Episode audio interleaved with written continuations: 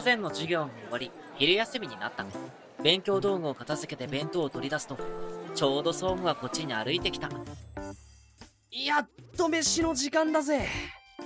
腹減ったわ。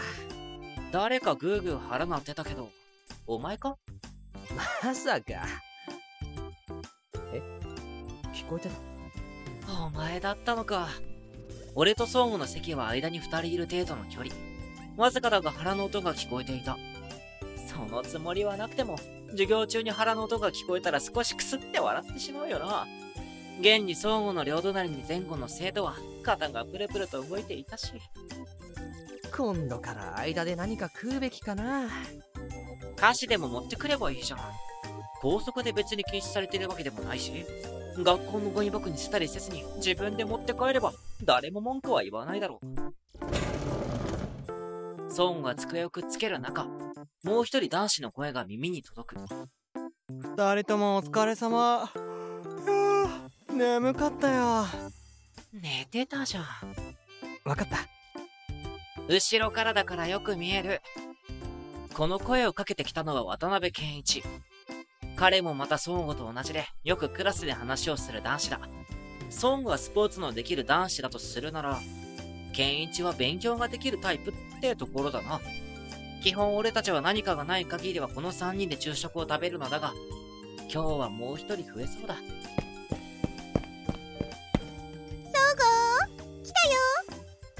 お、来たか。パタパタと廊下から駆け寄ってきたのは隣のクラスの女子。相互の名前を呼んだからわかると思うが、新庄ゆかといって相互の彼女だ。ち、リア充め。ちなみに俺もそうだが、ケンイチにも彼女はいない。ケンイチは勉強ばかりな印象だが、実を言うと、ラブコメとかの小説を読むのが大好きらしい。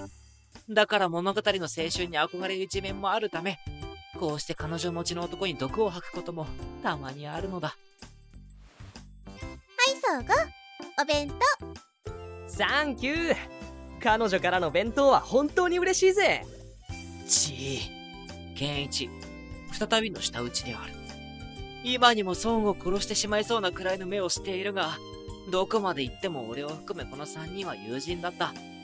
孫悟と新庄さんの仲も応援しているし、この気に入らないと言わんばかりの態度も愛嬌と思えば問題はない。ないよね。それから俺と孫悟、健一と新庄さん交えて昼食の時間だ。姉さんの作ってくれた弁当を取り出して蓋を開けると、色とりどりのメニューが俺を待っていた。朝にも言ったが、クソみたいな感性をしている姉さんではあるが、俺の弁当もそうだし、家での料理も全て作ってくれて、料理の腕はピカイチ。それは兄さんも認めているほどだ。相変わらず美味しそうだね。上里くんのお弁当。本当だよな。お姉さんが作ってくれてるんだっけ？ああ。ちーなんで舌打ちをされたの？姉に弁当を作ってもらうなんてリア充だろそうなのか？だって血の繋がった姉だぞ。まあ確かに姉は美人だ。美人だが何度も言うが男の絶望した顔が好きっていう性格破綻者だ。それで一体何人の男を支配して壊してきたのか想像するのも怖いので頭を振って忘れることにする。卵焼きを口に運んで噛む。うまい。胃袋をつかむという言葉があるが、姉さんの料理は本当にうまい。これで他の面が普通なら結婚でもしていい奥さんになれるのにと、少し残念に思う。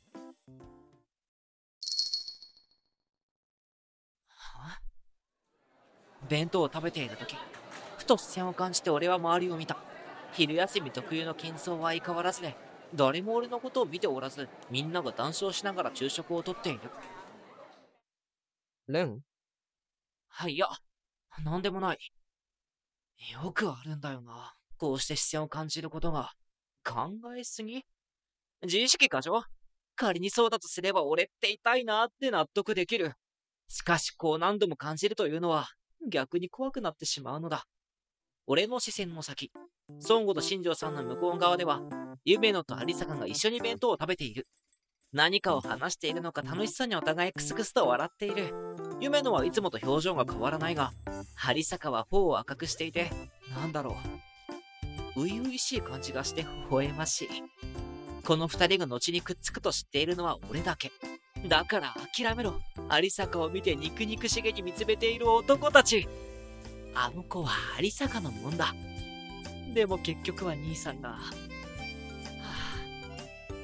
あ、なんだっけ？兄さんと夢野が出会うきっかけって。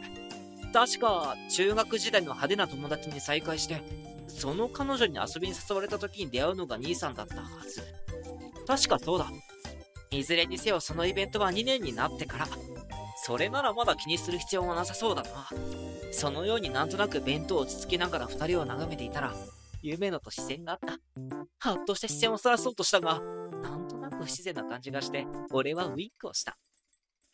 いや、なんでウィンクなんだよ。あ、笑われた。今のこの顔ならそこそこ様になっていると思ったのだが、どうやら夢野に鼻で笑われてしまう程度の力しかなかったらしい。夢野は笑顔で控えめに手を振ってきたが、何を勘違いしたのか、夢野と俺の間にちょうどいた男子が喜んでいた。それで昨日おケンイチ渡辺くん？孫悟と新庄さんが健一を見て首をかしげていたので、俺も見てみると、ぽーっと顔を隠して夢野さんの方を見つめていた。なるほど。健一お前もか。新庄さんもちらっとその視線の先を見て、あーっと納得する。夢野さん本当に美人だよねその上スタイルも良くて羨ましいな何言ってんだよゆかだって美人だぜ俺はゆかしか見えないくらいだ 相互のバカ相互に抱きつくように胸元に顔を埋めた新庄さん。そんな新庄さんをものすごく優しい目で見つめている相互。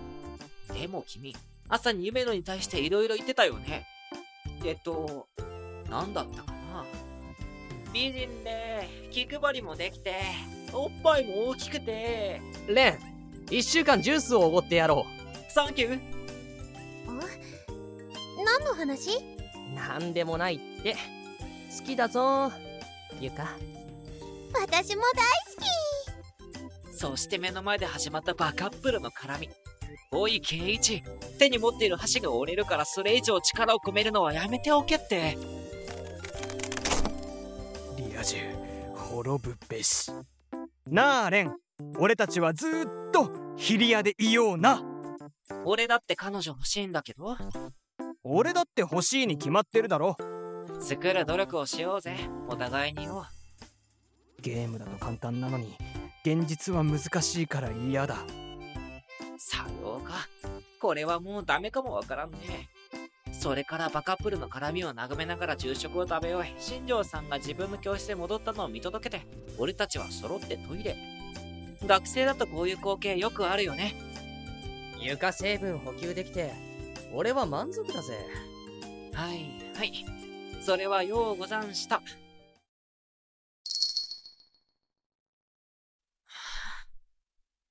俺はそこでまた視線を感じて振り返った。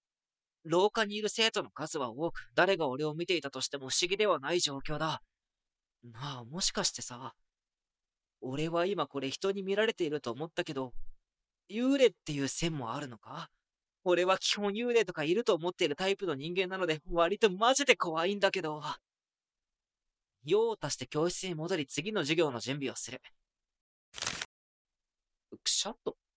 また机の中に手を入れて聞きたくない音が聞こえた。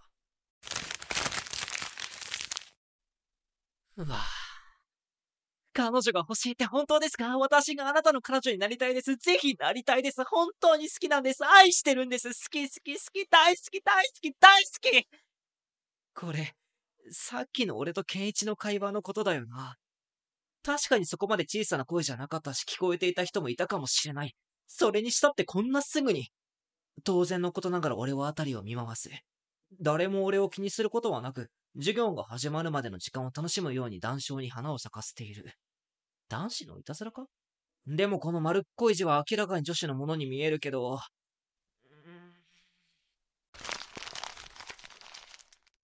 とりあえず不気味だったので、この手紙はくしゃくしゃにしてポケットに入れておく。後でゴミ箱に捨てておくことにしよう。んスマホが震え、何事かと思えば、姉さんからメッセージが届いていた。今日の夜は何が食べたい？そんなシンプルな問いかけ。何でもいい。は、さすがに作ってもらうのに悪いな。適当というわけではないが、ハンバーグと伝えておこう。返信すると一切の間を置かずに了解の二文字。もしかして、ずっとスマホを見ているのでは？とはいえ、姉さんの料理は美味しいし、楽しみにしておこう。